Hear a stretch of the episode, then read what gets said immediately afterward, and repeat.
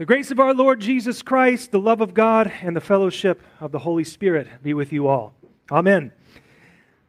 Amen. There it is. There is something magical about weddings. I want to consider weddings this morning. We have the privilege of celebrating a wedding here in this place in just a couple of weeks. That's going to be a, a tremendous occasion. What a wonderful experience that's going to be. We've all had experiences with weddings in one form or another whether it was your celebration or that of a loved one, it's not difficult to remember the, the sights and the smells of the ceremony, who you were sitting next to, that collective elation that comes upon a crowd of however size whenever they are witnessing two coming together, uh, two forming a new family under the bonds of holy matrimony that God has established. It's a beautiful thing. For you married men in the room, you will never forget that moment when those doors hmm, flung open and there she was. You'll never forget it. That moment eclipses all others. That's what everything has been pointing to. That's that's what all of the phone calls, all of the meetings, that's what all of the cake decorating, that's what all of the uh, all of the things, the planning, the catering, everything goes into that one moment. It's what all the resources are pushed into the table towards. It's the moment you and all who are present see the bride in all of her splendor. She's there looking better than she ever has. She is completely immaculate and everyone appropriately rises to their feet to, to bask in her glory, as it were. It's her moment. It's the one that she has dreamt about her entire life as she is brought to the altar to be presented to her bridegroom. And some of you ladies in the room, you can think, you can remember very distinctly how that felt. Perhaps you were struggling to breathe. Perhaps you were trying not to trip over the train of your dress but it's imprinted on your memory in the best way. And that's a good thing. That's the sort of thing that God uses as thumbnails and as previews for the life of the world to come. These are pictures that He gives to us. It's important and it's even necessary that we, that we think upon such things and that we savor them as the gifts that they are. These are good, true, and beautiful images, those things that are, are right, as we prayed this morning, that God uses to communicate His plans for us in the new creation. This picture is the one that we have in our, uh, in our text this morning from Revelation 21. We are in the last couple of weeks of our series called The Victorious Christ. We've kind of done this broad sampling of the book of Revelation during the Easter season. We've tackled these large chunks of Revelation, uh, this revelation to St. John. We see how it all connects to Jesus' resurrection, to his victory over death. Because this, this book, Revelation, this widely misunderstood book, is often used by Christians to evoke fear and to evoke panic, especially among Christians. That is usually what this book is used for. That's where the money is. That's how you can sell a book. I've got the new code for interpreting a, revel- a revelation. You can buy it at Barnes and Noble next to the self help spirituality section where Oprah is number one. But the message of the book is actually just the opposite. It's not meant to evoke fear and panic for Christians. Jesus comes to John the Beloved he comes to this heavily persecuted church to tell them and to tell us, the whole Christian church, that he has won such a decisive victory over sin, death, and the devil that we can have confidence and assurance to withstand anything that this life throws at us, knowing that the end is already secure. It's a wrap, it's taken care of. So last week we looked at this first part of Revelation. We looked at verses 1 through 7, 1 through 8. And now we come to the rest of the chapter, beginning with verse 9. It says, Then came one of the seven angels who had the seven bowls full of the seven last plagues and spoke to me, saying, Come, I will show you the bride, the wife of the Lamb. It's interesting. This angel that has this bowl full of plagues which is not a, a very pretty picture, comes to John the Beloved and says, Let me show you something awesome. Picture that in your mind, all right? So this is what Revelation's all about. Revelation is going from how things, how awful things are on earth to showing us heavenly realities and what's actually true. That's what's happening. Yeah, there's wrath being poured out on this earth. We experience it every day as we live in a world that is at odds with God. But here's the good news. Let me show you something awesome. Here's the wife of the Lamb. So, last week's text, it, it, just teased this idea of the bride of Christ, and that is the church. The church coming down from heaven. And now, here we get to zoom in. We get to zoom in. John gets this good look at that bride, and he gets the privilege of describing her to us. He's looking through the, he's looking through the photo album of the wedding. Think of John sitting there in the church pew while the wedding ceremony is going on around him. The wedding party and their families have already processed into the sanctuary. There's this reverent silence that fills the room. The first notes of the bridal procession begin. The minister bids all to rise. And now, here is John describing to you and I what can hardly be put into words as he sees those doors fling open, as he beholds the bride adorned for her husband. He describes her as a city, a city called the New Jerusalem, and from her emanates the glory of God.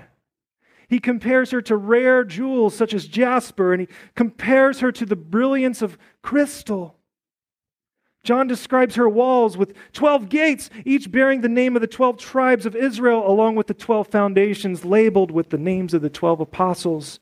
This little representation kind of shows you the, uh, the cube the cube shape there. It's not meant to be a full representation of this text, but um, but in verses 15 through 20, which we didn't read earlier, uh, he describes the measurements of this city. It's this perfect cube with the dimensions of 12,000 stadia. And notice the numbers here 12 gates, 12 foundations, 12,000 stadia. He then gives a measurement for the wall 144 cubits, another multiple of 12, right? Math class 12. 12 times 12. 144. And the foundations were adorned with every kind of jewel but how many does John see fit to point out to us? Twelve, of course. Each jewel reflecting those that adorned the, blood, the, the, the, breastplate of the high priest. In the Old Testament, that high priest had a big breastplate called an ephod that he would wear whenever he would take into the temple. And in verse 21, there are 12 gates made of 12 pearls. In other parts of Revelation that we didn't really touch on in this series, there is mention of a harlot called the, the prostitute of Babylon, is the, is the uh, uh, most PG way I can put it. The, the prostitute of Babylon. That is the anti church, the, the foil of God's people. You know, if you watch a movie, you've got the protagonist and you've always got the antagonist. You've got the foil to the protagonist. That's what this prostitute of Babylon is. She is everything in this life that is opposed to God's holy church. In chapter 17, John was given a vision of that harlot. And it was one that was very ugly and detestable. She was drunk with the blood of the martyrs and the saints. And in her hand, she held this cup of abominations uh, uh, and impurities of sexual immorality. This is not a good picture we have of this harlot of Babylon. She was the complete opposite of what John is seeing here. So we have to keep this in mind. He already saw the prostitute of Babylon, and now who does he see? He sees the bride. She is the complete opposite. He saw something indescribable that the best that he could do was use numbers to symbolize what was true of her. When we heard and read uh, chapter 7, we saw that the number 144,000 was important as it encompassed the totality of the Christian church on earth. 12, we've learned, is this number that encompasses uh, and represents all of God's people from the Old Testament and his new covenant people in the New Testament, as indicated by the 12 tribes and the 12 apostles. The church itself is established upon the foundation of the apostles and the prophets, as Scripture says in Ephesians. So that's a lot of information, but what does all this indicate to us? What does this mean? Here you have the entirety of God's people, the holy Christian church, all together in its fullness. The difference between what John sees in chapter 7 and what he sees here is that here, here you have the church as the dwelling place for all of God's people and for God Himself. That's what's being emphasized here. The totality of God's people in all of human history finally gathered together, this city coming down from heaven, and God Himself dwelling there in the midst of them. This new Jerusalem, this new Jerusalem descends from heaven to show us that this is all made possible only by the salvific plan of God through the death and resurrection of his son Jesus Christ. This is not a good idea or a fanciful plan that you and I undertook to accomplish this. This is God's salvific plan. This is from heaven itself. The bride does not adorn herself. The bride doesn't get herself ready, but she is made ready by the bridegroom the Lord Jesus Christ. He himself is her radiant glory, and he is delighted to share his glory with her and give her all things that belong to him, just as a bridegroom does for a bride whenever he says, I do. When he says, I do, he means, You have everything that I have.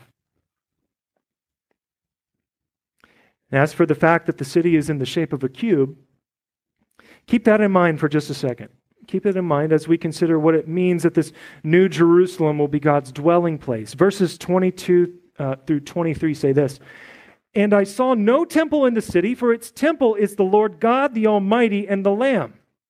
And the city has no need of sun or moon to shine on it, for the glory of God gives its light, and its lamp is the Lamb.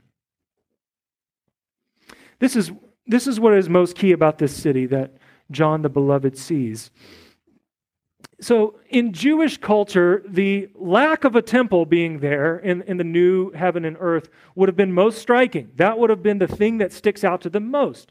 Why is that? Well, because in, in, in, the Jewish mind, the temple is the location of God's manifest presence among us. That's where all of his promises are dished out, as it were. That's where you brought the sacrifices. That's where you heard God speak to you. All of these things occurred in the temple. It was the center of their political and religious life. And so now there is no temple. It's no longer needed because God Himself takes up that responsibility. He takes up the vocation of being the temple. Now, remember the cube? Cube shape? The shape of the most holy place the most holy place in the temple. That was kind of the inner sanctuary. You had a sanctuary, and then you had an even inner sanctuary beyond that. The most holy place was located right at the middle, where the high priest went behind the curtain and brought the uh, sacrifice and he sprinkled the blood on the mercy seat. That was where God's presence was manifested in its fullness. You could die if you did something wrong. It was the perfect shape of a cube. Now, put this all together, and here's what it means this entire city will be encompassed by the presence of God, and all believers, all Christians, will be a kingdom of priests among whom God dwells. What is ours now by faith will be ours by sight. And in what sense will it be ours by sight? Well, the text says we won't even need the sun or the moon because the glory of God will be our light and the lamp will be the lamb. We talked about this in a Bible study earlier. I'm not so sure that this means that this means to say that we literally will not have a sun or moon, seeing that they were created before the fall into sin. But if we are to take this symbolically, this is John's description of what it will be like to be in God's holy presence. This is what it will be like. We will be in the presence of the Lord Jesus Christ at all times, and our lives will completely revolve around Him and His gracious care of us into eternity. What He has accomplished on Calvary in His dying and in the empty tomb and His rising, that will all culminate in a new creation.